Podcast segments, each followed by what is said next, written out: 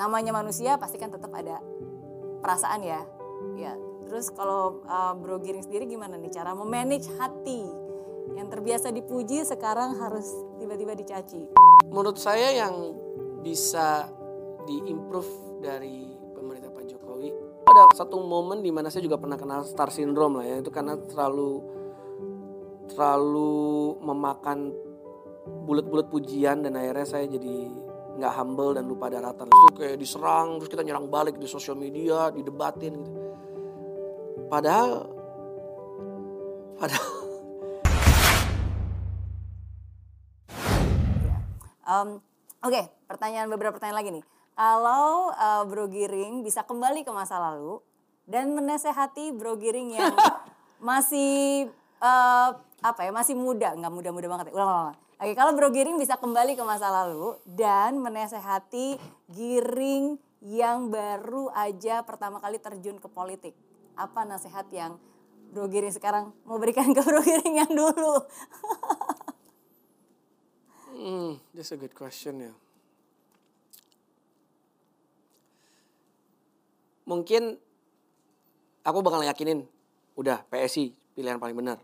Yang kedua, mungkin aku bakal ngomong gini, uh, di politik jangan baper ya. Gitu.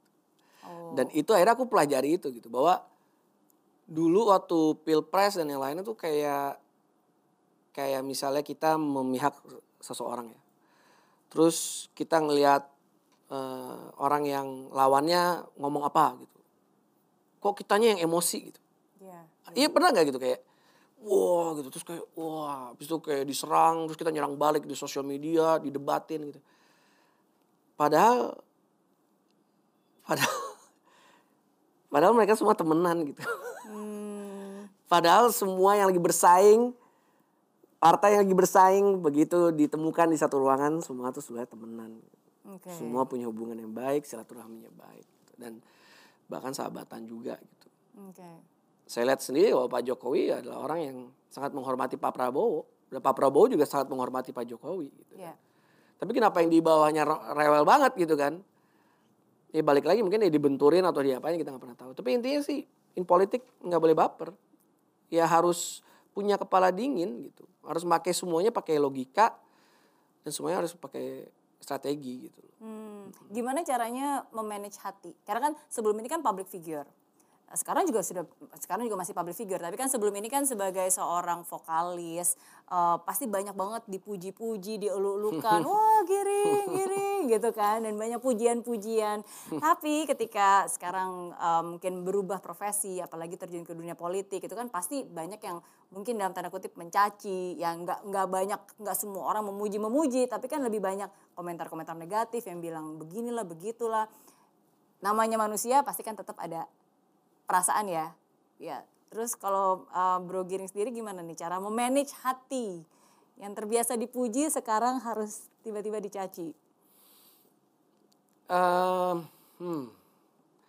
Tapi kalau boleh jujur ya Sis Mary ya, dulu ada satu momen di mana saya juga pernah kena star syndrome lah ya, itu karena hmm. terlalu terlalu memakan bulat-bulat pujian dan akhirnya saya jadi nggak humble dan lupa daratan dulu ya waktu hmm habis album kedua lah sebelum Laskar Pelangi deh. Okay. Itu lagi itu lagi star syndrome banget gitu. Dan akhirnya setelah lewat Laskar Pelangi kan saya sama teman-teman Iji bilang bahwa ternyata uh, star syndrome tuh palsu ya gitu. Hmm. Maksudnya itu semua fake gitu. Memang ada orang yang menggemari karya kita. Misalnya contohnya kayak Niji Oleg yang menggemar, menggemari karya kita itu kita akan treat them wah luar biasa. Terima kasih banget ya udah beli albumnya, makasih udah hafalin liriknya, makasih udah datang setiap kali kita manggung. Itu pasti akan treat kita akan treat mereka dengan baik. Tapi kan ada juga orang yang ya muji cuman karena muji-muji yeah. doang, basa-basi okay. yang atau mengelulukannya juga palsu gitu kan. Itu juga banyak. Daerah kita ngerasa sadar bahwa let's back to our hmm. core. Itu apa sih? Ya, waktu itu musician gitu kan. Dan kalau sekarang kita ngomongin tentang dulu dipuji sekarang di ini ya balikin ke core-nya kita aja sih sebenarnya sih pada dasarnya niatan kita pada awalnya apa gitu niatannya adalah ya pengen melakukan begitu banyak perbaikan lah ya buat hmm. bangsa dan negara ini gitu kan hmm. dan akhirnya saya pikir uh, semua bulian cacian gitu nggak nggak mempan lah yeah. ya nggak mempan ya saya juga emang bakal mempengaruhi langkah saya kan enggak juga ya kan? Iya. Nah, makanya itu gunanya eh, meditasi, gunanya yoga, pernafasan dan lainnya gitu. Ya kita mindfulness ya. Iya. Itu juga membuat kita jadi disiplin menge- mengatur hati dan pikiran kita ya. Oke. Jadi Mas Giring sekarang you practice meditation. Mind- ya of course lah mindfulness, Oh, yoga. yoga sama istri saya. Oke. Aduh, gitu. aku aja enggak. Seru loh. You should do it with- with your husband. It's really Iya, fun. I ever, saya saya pernah waktu itu ikut kelas meditasi yang bener-bener kayak satu jam duduk aja gitu kan terus kayak gimana ya bukan berarti mengosongkan pikiran ya tapi kita nggak boleh justru mengosongkan pikiran. Tapi Nggak kita boleh. harus Control harus, your uh, mind. iya harus be but mindful mindful Mindfulness, gitu. yes. tapi ya jangan pikirannya ke mana-mana. Kadang-kadang kan kita diam tapi mikir aduh nanti makan apa ya? Aduh ini aduh itu cucian belum diangkat gitu contohnya. Ya itu kan pikirannya ke mana-mana. Tapi meditation itu bukan mengosongkan pikiran tapi ya be mindful dan Mindful, iya.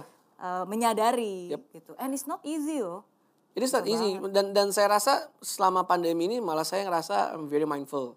Karena bangun pagi, gardening, yoga dan semuanya kan. Karena waktu lagi gardening tuh menurut saya itulah titik mindfulness banget gitu ya. Karena benar fokus kan. WhatsApp aja nggak dibaca gitu. Karena kan kita nanem, Iya, ngurusin pupuk dan yang lainnya. oke Jadi menurut saya juga kalau di politik kalau kitanya ya baper dan gak ngelatih mindfulness kita sih nggak bisa lah. Gitu. Makanya saya kadang-kadang juga kalau ada orang ngajakin yang kita ngobrol debat atau politik saya sih memilih untuk because you don't know anything bro. Maksudnya you um, you don't know that actually they are all friends. Mereka semua temenan. Mereka semua sahabatan kok gitu. Jadi eh, apa namanya ada satu momen sih sebelah sisi yang mem- dan membuat saya lebih semangat lagi untuk masuk politik nih. Kenapa?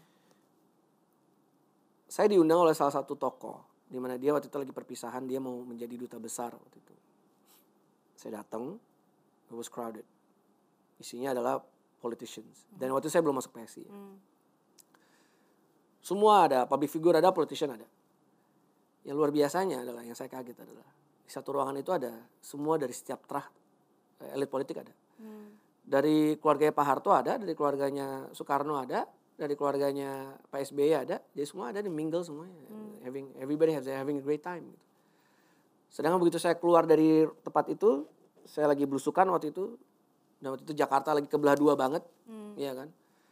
Dan saya lihat dengan mata kepala saya sendiri bahwa ada seorang ibu yang waktu itu memilih salah satu pa- paslon terus rumahnya kebanjiran karena dia ketahuan memilih paslon itu dia nggak boleh ngungsi ke masjid padahal dia seorang muslim sampai kebelahan seperti itu sedangkan yang elit-elit bisa duduk Iya, bercengkrama di satu ruangan bersama iya.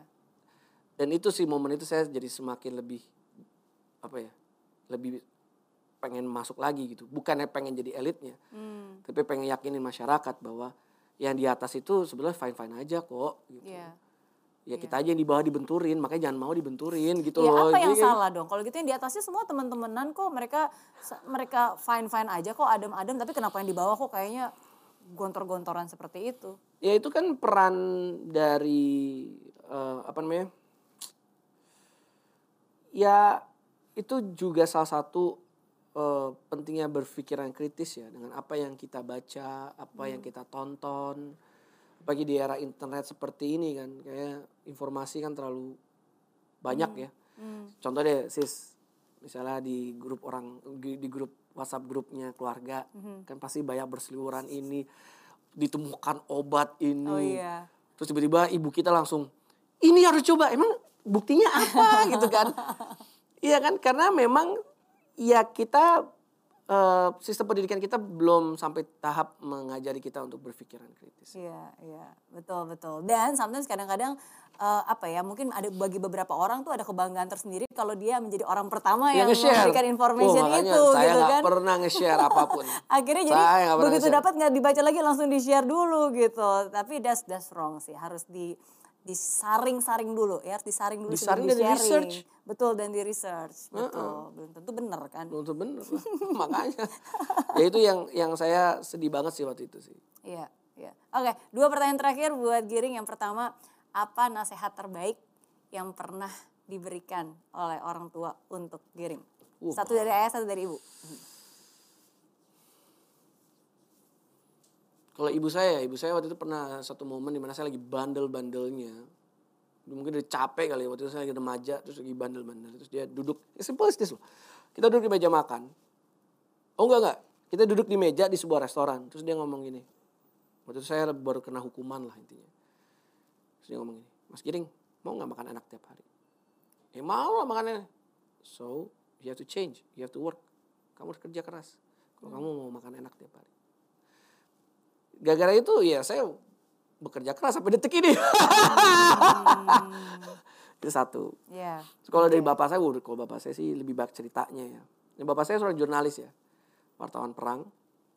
Waktu itu ada di berperan di Timor Leste, waktu integrasi.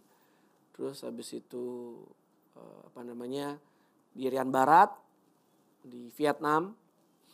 Beliau sangat mengagumi pemimpin-pemimpin kita, our founding fathers. Jadi setiap hari di meja makan ngomongin tentang Soeharto, ngomongin Soekarno, ngomongin Bung Hatta, ngomongin our founding fathers lah intinya. Hmm. Dan dia juga ngomongin tentang JFK, ngomongin tentang Bob Kennedy dan yang lainnya kan. Terus dia selalu bilang, ya dia mengutip, selalu mengutip ya apa yang JFK bilang. Ask what, ask not what your country can do for you, but ask what what you can do for your country. Hmm. Tanya apa yang kita bisa lakukan buat bangsa dan negara ini. Iya, iya, iya. Em, emang emang efek banget ya apa yang orang tua kita ceritakan dari kecil tuh pasti masuk ke dalam subconscious kita ya. Cerita, Cerita, pesan, pesan. sama tindakan. Iya, Iya enggak? betul, betul. Oke, terakhir nih pertanyaan. Tadi kalau saya baca dari ceritanya Giring dan eh, Giring tuh eh, sangat banget mengidolakan eh, hasil kerjanya Pak Jokowi dari sejak Pak Jokowi waktu itu jadi gubernur di Jakarta ya kan? Yang tadinya rumahnya kebanjiran terus tiba-tiba kok jadi nggak banjir ya? Iya nggak? Ya kan? Terus eh, sekarang pun juga em, udah dua periode dan ada banyak sekali hal-hal yang sangat positif yang sudah bisa kita rasakan manfaatnya.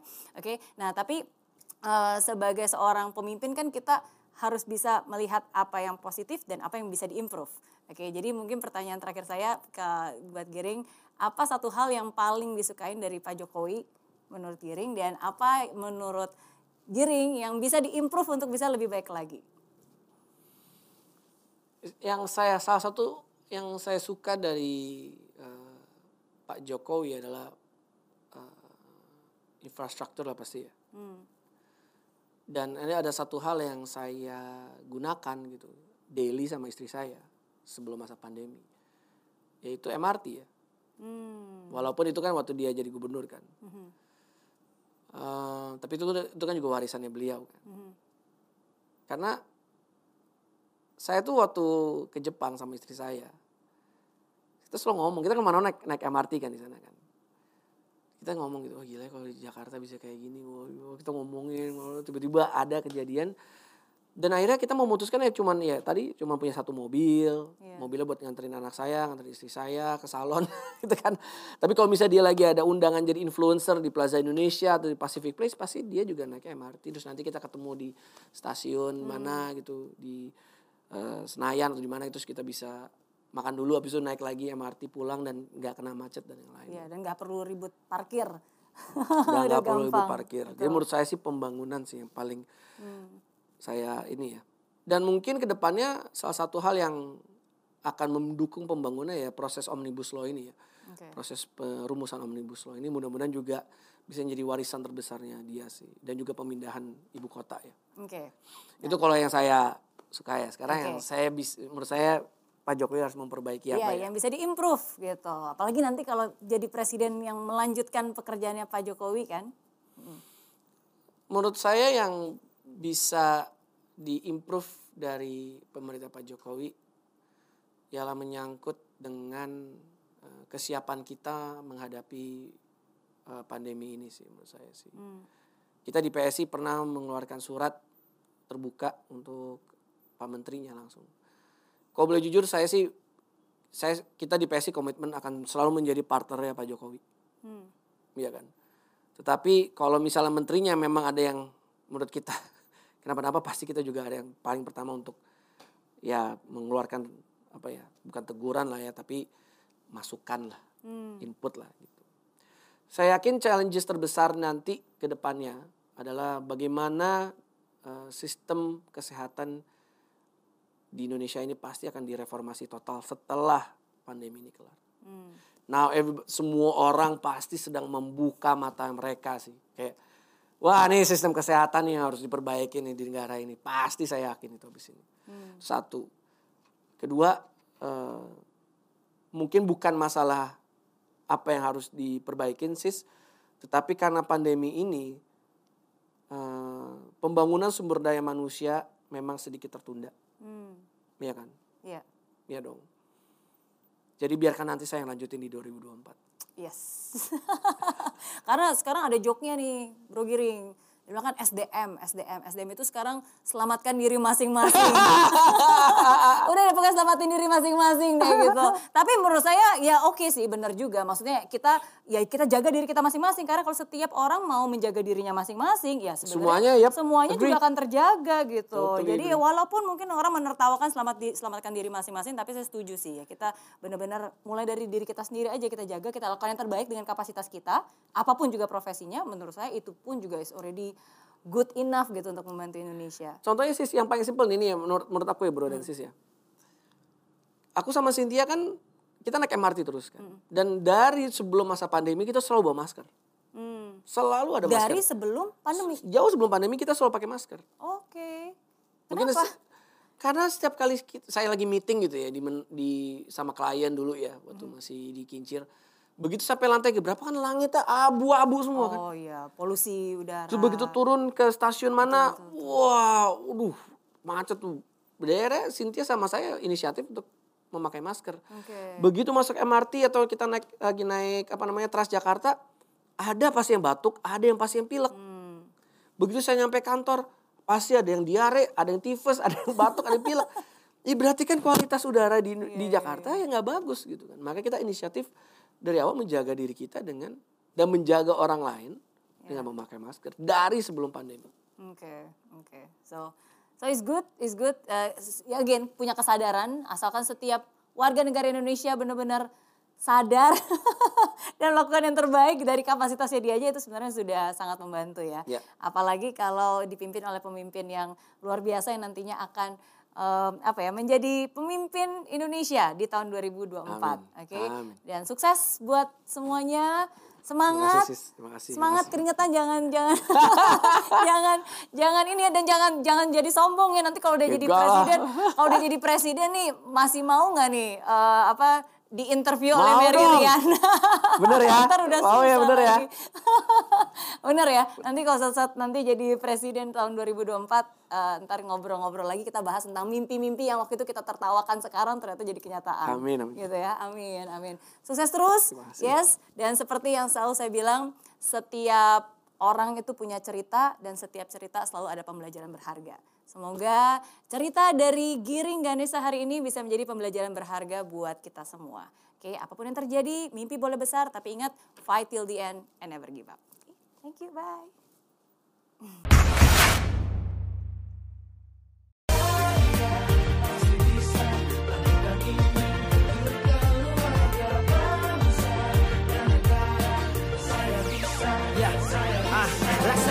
Tanpa hujan, hidup tanpa tujuan, kering dan mati tanpa hijaunya tumbuhan. Ah, demikian kalau mimpi tak kunjung terjadi,